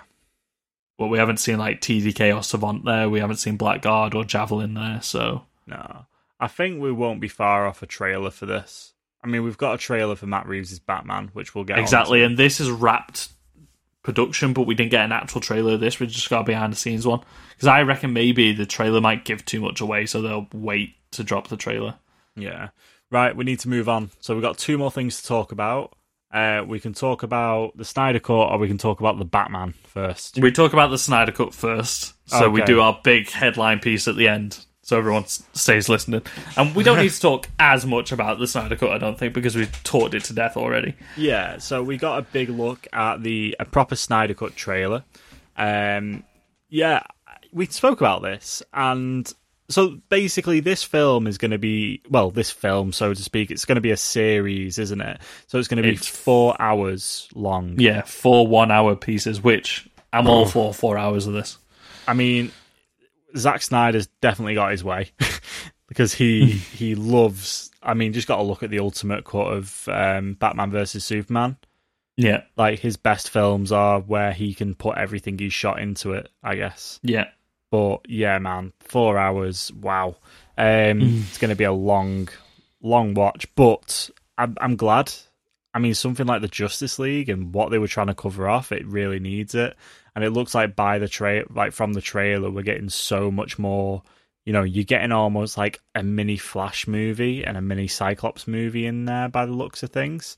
Cyborg. Cyborg. Why did I keep, you keep saying Cyclops. I know, I said it on the chat the other day. Too many size. Size, size, size. sigh, sigh, sigh. Um, yeah, it looks cool. But I mean, Justice League was going to be split, wasn't it? It was going to be part one, part two. So essentially, it's just going to be that because you know, if you had the films of roughly about two hours, you're you're not Yeah. a million miles away from having that. So it's not really the cut; it's just the Justice League again, isn't it? So Yeah. But the, there's apparently not going to be any of Joss Whedon's footage in this. It's literally just what um, uh, Zack Snyder shot. So he shot the entire film. That's crazy and that extra. you've got four hours of Snyder footage with no Joss Whedon footage. Yeah. Like, they reshot so much of the film. I bet Joss Whedon isn't very happy. He's Sure. probably not, but at the same time, he, he must have realised that, like, something went wrong on this production. Yeah. Like people are even saying like like this isn't Joss Whedon's best work. Like you've seen he did two Avengers films and they were great. Mm. Like one wasn't as good as the other, but the first one was great. Like everything that Joss Whedon tends to put his hand to seems to be pretty good. Like he created Buffy, how well loved is that, and everything. Uh, people were even saying that his episode of Glee was better than his version of Justice League. Yeah. Uh, and I didn't know that Joss Whedon directed an episode of Glee. um, There's been a bit of talk that um that Joss Whedon's actually being investigated because of um claims that Ray Fisher made about how he conducted himself on set during the Justice League reshoots. I have heard this, yeah. Yeah. So I've the Um, article I'm reading is from NME. Um and it says uh, Justice League production to be investigated over claims Joss Whedon was abusive. Not good. Yeah. I, I heard this a while ago, but I didn't dive into it because I, I think the story was breaking as I was moving into my house. I was like, I don't have time for this. Yeah. Well, Ray Fisher tweeted out about it as well. Um, Yeah, after five weeks of interviews with various cast and crew, Warner Media has officially launched an independent third party investigation to get to the heart of the toxic and abusive work environment created during the Justice League reshoots. Yeah, if you notice during the fandom, like nobody even sort of named him. It was just sort of the theatrical cut. Oh, that version, the other version, the theatrical cut. Nobody was like, oh, the Joss Whedon version. Yeah. Wow. Um, in the words of uh, Zack Snyder, he said that the Snyder Cut will be released on HBO Max in 2021. Snyder has stressed that his version will disregard the film completed and released by Whedon. Um, he said, I would destroy the movie, Snyder said. I would set it on fire before I use a single frame that I did not photograph. I would literally blow that fucking thing up. Oh my god, savagery! Jesus. This is uh, see, this is the passion that he had for the film. Like, I don't think anybody can be pissed off about him being back on production for this film. And our verdict is it looks good. It, It looks does, really so- good. we're seeing Black Suit Superman. Uh, we're seeing his like. Obviously, there's going to be a big drastic change of how he comes back, um, and his reintroduction to the team and everything like that. I, like this film just seems totally different. We're getting more of the nightmare stuff as well. Uh, Barry Allen and the Speed Force. Um, so much going on. Like, well, I think it's all stuff that we mostly covered before. What what new stuff have we seen? So we've got Destroyed a look at Hall of. Justice. We've got yeah, look at yeah. It Darkseid. opened with just Darkseid, Yep. which straight away, boom. Which, um, yeah, What do you think about his look? it's Darkseid. It's a big grey Yeah. monster, but that's what Darkseid is anyway. Do you know what? Um, I reckon this will be like proto it's- Darkseid. So Yeah, that looks like it's from the flashback battle against like the Atlanteans and the Amazons and everything like that. That's what that scene looks like to me. yeah, Um, so I reckon like that's that version of him. Like he was a bit more primal as the Earth was a bit more primal. So he was like he wasn't using his like uh, Omega beams and stuff like that, and he didn't have any armor or something. He just had like a big mace essentially, didn't he? yeah. So I reckon that'll be that version. Then the version that they come up against the Justice League will be a bit more sort of like he's got the face mask on, he's got the the armor and stuff with the because he, he sort of had the upside down Omega symbol like scarred into his chest almost. yeah. I reckon he's going to have more of the armor and stuff like that. He's going to look more like the the version of Darkseid that we know. Yeah, I think that it's definitely a bit more of a primal Darkseid, Yeah. isn't it? And obviously he's been defeated by the Atlanteans and the, the Amazonians and, and all that. And I think, I think it might be sort of like an ego thing for him as well. Like he sees like the Earth is a bit more primitive at that time. Like we didn't have advanced technology, so he was like, okay, I'll I'll, I'll fight these guys on on their level, type thing. yeah, You know, sort of like um, Thanos at the beginning of Infinity War. yeah, for sure. Um, and then I think maybe we will then get like it'll then make more sense why he's sending someone like Steppenwolf, and Mhm. that he's got um, is it Deseed? Sorry, so his name's actually Desaad.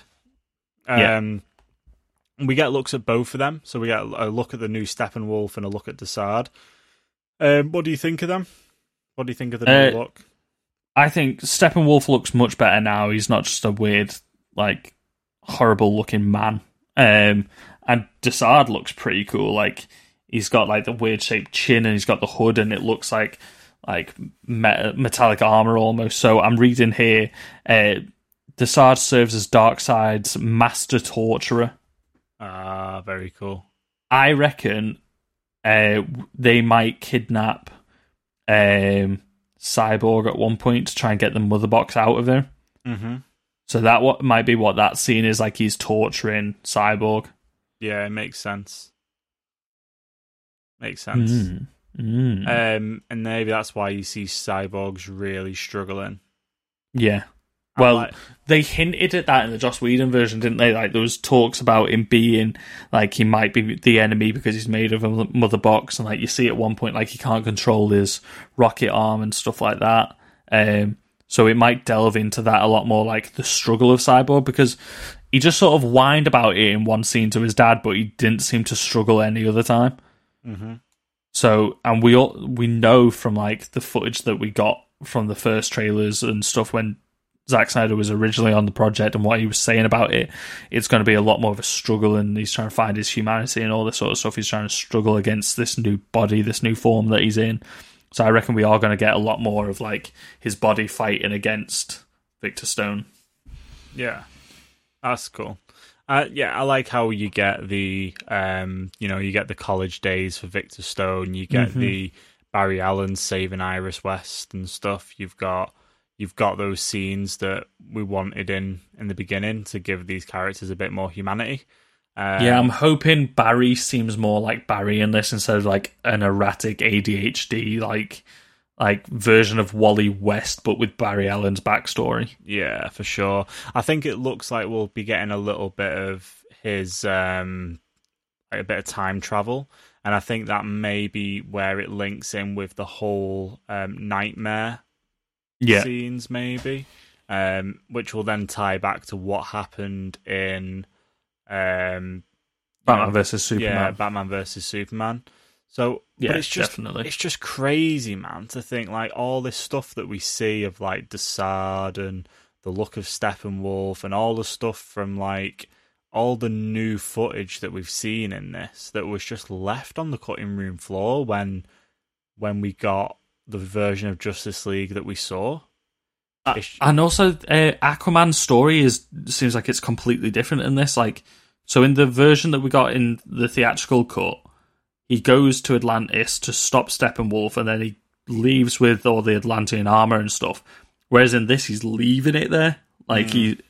he's like going on a more soul searching journey before he takes on the mantle of Aquaman. yeah. No, it looks really good.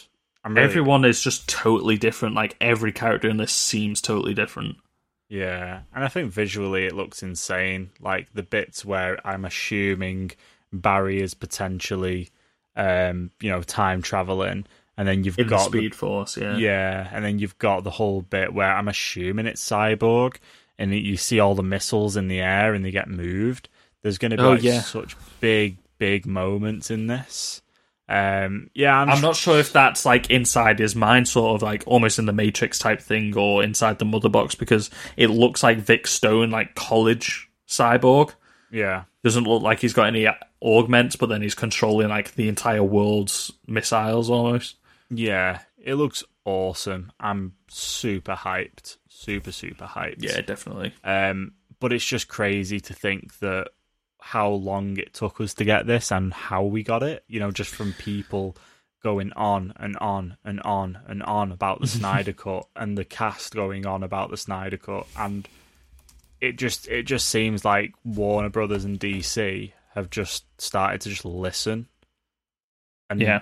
I think they've re. I think this is now the year or the next maybe the next couple of years of just DC just owning it. I think that they had a they had they were you know they were fighting a losing battle against Marvel anyway with what Yeah. Marvel had built. But now that kind of that arc has ended and maybe you know Marvel have kind of got a rebuild so to speak now and you know they've got to get back they've they're starting with their new you know their Yeah, they've got a fresh, a fresh slate now, haven't they? Whereas DC have had the stumble and now they're finding the footing. and they've found it very well. I So- think I think just the fact that they course corrected from instantly trying to build a huge universe straight off the bat without like putting in the groundwork first. They tried to skip a step, and I think that's why they stumbled. Um, that's a good analogy. That they, you they tried to skip a step, but now they've got like these smaller personal stories, and they're, they're telling more interesting individual stories instead of rolling it all into one. Yeah, for sure. I mean, do you reckon based on the like the reception of the Snyder Cut when it finally comes out, do you reckon they maybe bring him back for doing more future stuff? possibly for another Justice League or a Superman. I don't think it, they would move him onto a different property. I think they would give him Man of Steel 2 or Justice League 2. Yeah, yeah, for sure. But super excited, super Mhm. excited. Uh, and then the final thing we need to talk about is the definitive, the Batman. The Batman. Holy man! Oh. Oh. Oh. Considering they've only shot a quarter of this film, We had a two and a half minute trailer. Two and a half minutes of just pure Like a they have film. nailed the tone. They have nailed the characters. They've like, and and also we also got the reveal that this is not going to be standalone as well. It's getting a prequel series for Gotham PD, hmm like by uh, Matt Reeves and I can't remember the name of the writer that's going to be on it, but. So they are banking in on this hard. They have got faith in this project, and after seeing this trailer, I'm all for it. Like, I see why they've got so much faith in it. Yeah, it's almost like really fleshed out already, isn't it? Considering you're only looking at some of the shots from 25% of the film, it it looks flawless. It does. It looks great. and that's a crazy thing to say for a trailer that is quite you know it doesn't tell you too much but and also it's only 25% of the film See, I think it tells you so much, but it doesn't spoil anything. It tells you everything that you need to know to go. Like, this could be the only trailer that this film drops, and people would know what they're getting in for when they go into the cinema. Absolutely so robert pattinson's batman looks incredible looks Yeah, really the suit good. looks great in the setting. and it looks great with him wearing it. The the some of the shots, like the shots that we've seen of the bat suit, apart from that test footage, were of the uh, stunt double on Stunt the double, bike. Yeah. Where what we're seeing here is him wearing it, and it, it's obviously like he's a lot more slender, but Mhm. he looks wicked. It just looks really good. The Yeah, bit where does. he's uh, punching that guy, man. Oh, Oh, jeez. brutal. He doesn't even move. He just rips this guy apart, and then while he's down, just keeps going in. And I think that's so. This is the second year of Batman. Like I think he's still finding his footing of how he wants to be as Batman. Uh, he's still figuring out like how far he wants to push himself, how much he wants to push what he's doing. Um, I think this is sort of like almost mental games as well. Like there's a whole gang of him in front of him, and he might not feel confident enough to take on what it could have been like ten guys there at once. He mm-hmm. might not have felt comfortable in doing that, so he he put up like a display of like this is what I can do to you guys, sort of, and that's why he went harder on that guy was Yeah. to be like because the film in him as well, just to fucking scare the shit out of him almost because that's what he's trying to do. He's trying to build this reputation of of fear and everything like that. He's Yeah. trying to become vengeance, as he says. Yeah, it's nuts. And then you've got um, a little bit of the look at the villains, or some of the villains that we know we're getting in this. So you've Mhm. got a look at the Riddler. Uh, very, very quickly, we're assuming at the end where he's um he's you know he's taping up that um that guy, and Yeah, at the see it- beginning with the goggles and the everything. goggles, and it looks like he's got like a mask over his head. It looks almost a little bit like Baron Zemo esque. Um, yeah, it's sort of like a ski mask over the face. I get what you mean. yeah, kind of. It bit like reminded me of the first Rat Catcher actually, with like the the hoodie and the goggles and stuff like that. Yeah, just looks good, man. Looks really good. The Riddler stuff, like the clues, seem really good. I think that's what going to be They're really like proper like zodiac clues as well. Like Yeah, it's like an enigma thing. It's not going to be like obvious. I mean, for anyone keeping up to date with this film, we're going to know that Riddler is probably going to be the final villain behind a lot of it. But Mm-hmm. it, it's probably going to be the thrill of the chase, is what the film's going to be about. yeah, Like, for anybody watching the film, we're going to know that the Riddler is going to be the one behind it all. But how is he doing it, and what's he doing it for? So this this gave us a lot of clues about what he's doing it for, and he's trying to bring down the corruption in every part of um, Gotham. And apparently, it's going to like tie back into like the Waynes and whether they were complicit or turning a blind eye and stuff. I think we might get a nod to maybe the Court of Owls, or they're just putting it all on like the wealthy, the elites of Gotham have corrupted the city and everything, and Yeah, that's what and the also- Riddler's trying to undo. we, we totally forgot to mention the Court of Owls for the Gotham Knights game. oh yeah, yeah, that that looks that, cool. Goth- uh, that Gotham Knights game had every villain that you could think of had like an Easter egg or something in there.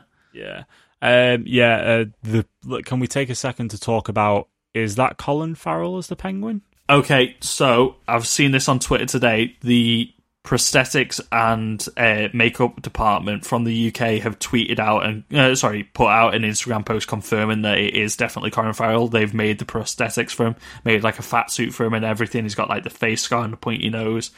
it's Holy cow. unrecognizable. He looks fantastic. It's only like the eyes that you can tell. It is literally a different person. And like some somebody in the comments was like, "Oh, you've hashtag Colin Farrell, but we have no confirmation that this is Colin Farrell." Like, we're working on this film. We made this prosthetic. It's Colin Farrell. It's like, yeah, but how do how do I know that? And it's like, cause I'm telling you that right now. it's like we worked on this. We made these prosthetics. Well, you've heard it here first.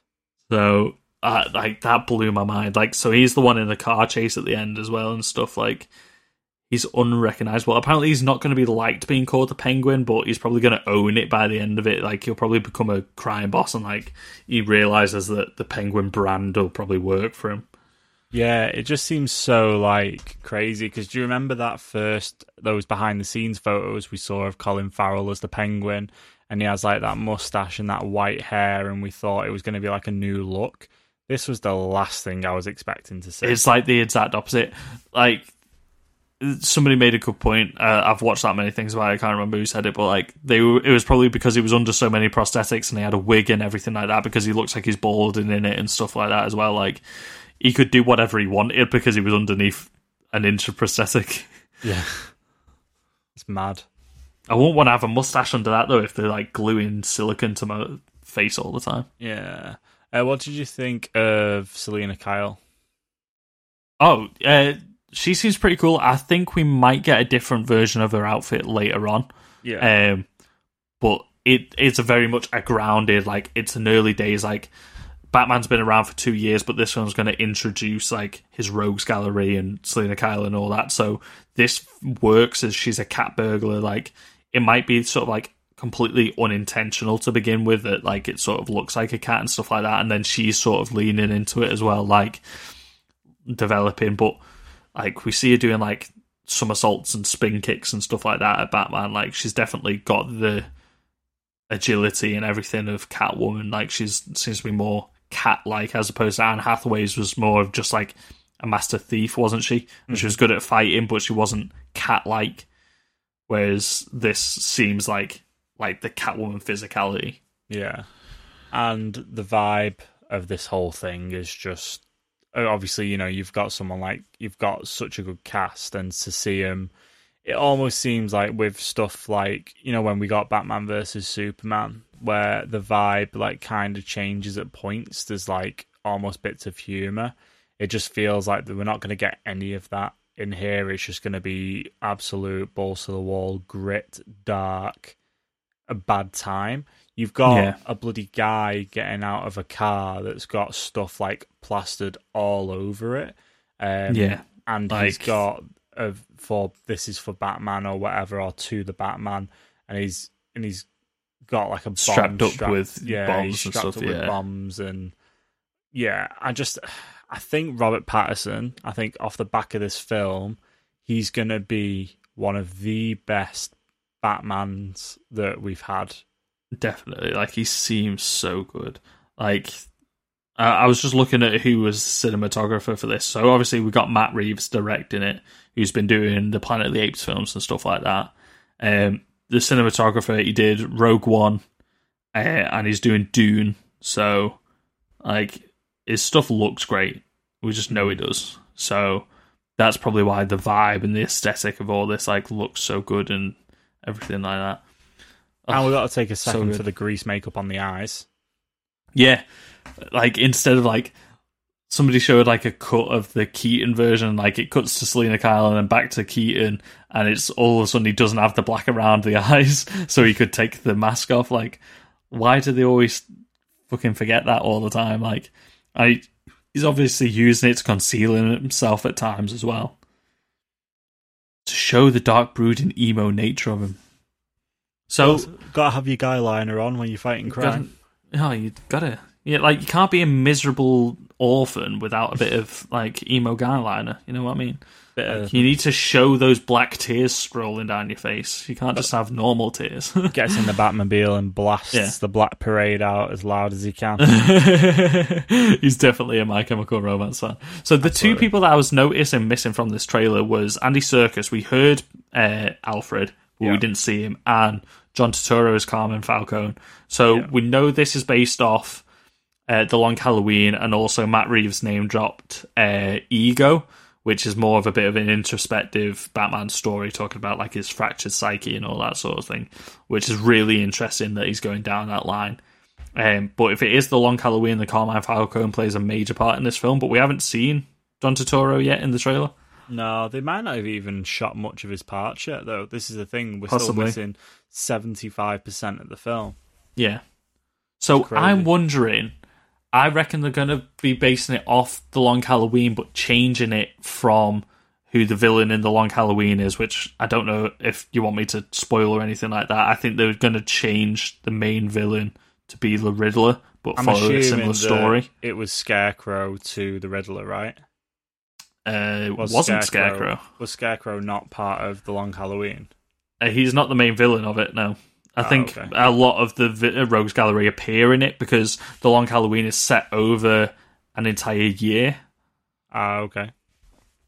Um, so uh, this is if I'm remembering it all right. I think it is because I believe the villain has something to do with that, uh, which I'm not going to spoil because we have got some casting that we don't know who they're playing and stuff like that. But it would make sense that the Riddler is the final villain, but we might get hints of other villains in this. Like I said, like the Rogues Gallery is is forming throughout the film, so we might get hints of these other ones, which might maybe lean more into, um, you know, like the Long Halloween villains and stuff like that. Yeah. Okay, cool. Cool. Um yeah, really excited for everything from DC fandom. Really, really excited. Um it's really got me absolutely begging for next year, to be honest. Mm-hmm. Um but yeah, I think uh, that wraps it up. I think it's been a nice long episode uh, talking about everything from the fandom. Yeah, so I'm looking now. Villains such as Two Face, Scarecrow, Joker, Mad Hatter, Poison Ivy, and Riddler all make appearances in the Long Halloween, but they're not the the main villain of it. Ah, okay. Cool. But Falcone plays like a serious part in that story, and obviously with him being a high up elite in Gotham, but also being a mob boss, that's probably where it's gonna get into all the corruptions and things. Wicked. Cool. Right. Um, let's wrap it up for another week. Um, make sure you check us out Facebook, Twitter, Instagram at Get Real Pod, and uh, sorry at Get Real Pod. No, at get real pod on socials, and then get real pod uk at gmail.com. thank you for saving me there. Make sure you check out the podcast, uh, share it with your friends if you think it's something they'd be into as well. You can support us by leaving us a like, favorite review, saving us on uh, Apple Podcasts, Spotify, Stitcher, Google Podcasts, everywhere you get your podcasts. You can leave us a review on something like Podchaser. That would really help. Um, that goes to everywhere apparently. Don't know how it works, but just leaving us a review, supporting us, sharing your socials, tag us at us. Just do anything. Let us know you listen to us, engage with us, and all that sort of good stuff. Definitely like let us know all your theories about these upcoming films what you think the main team or who's going to survive the suicide squad. Uh, let us know your thoughts of the batman reveal. Obviously this is the biggest thing that everyone is talking about online at the moment. Let us know your thoughts and opinions. And which one of the two games you're more excited for? Are you looking forward to gotham knights or the suicide squad kills the justice league? Let us know Yeah, wicked. Right, we will see you next week where we maybe talk about Tenet. Right, take care, everyone. Speak to you next time. bye bye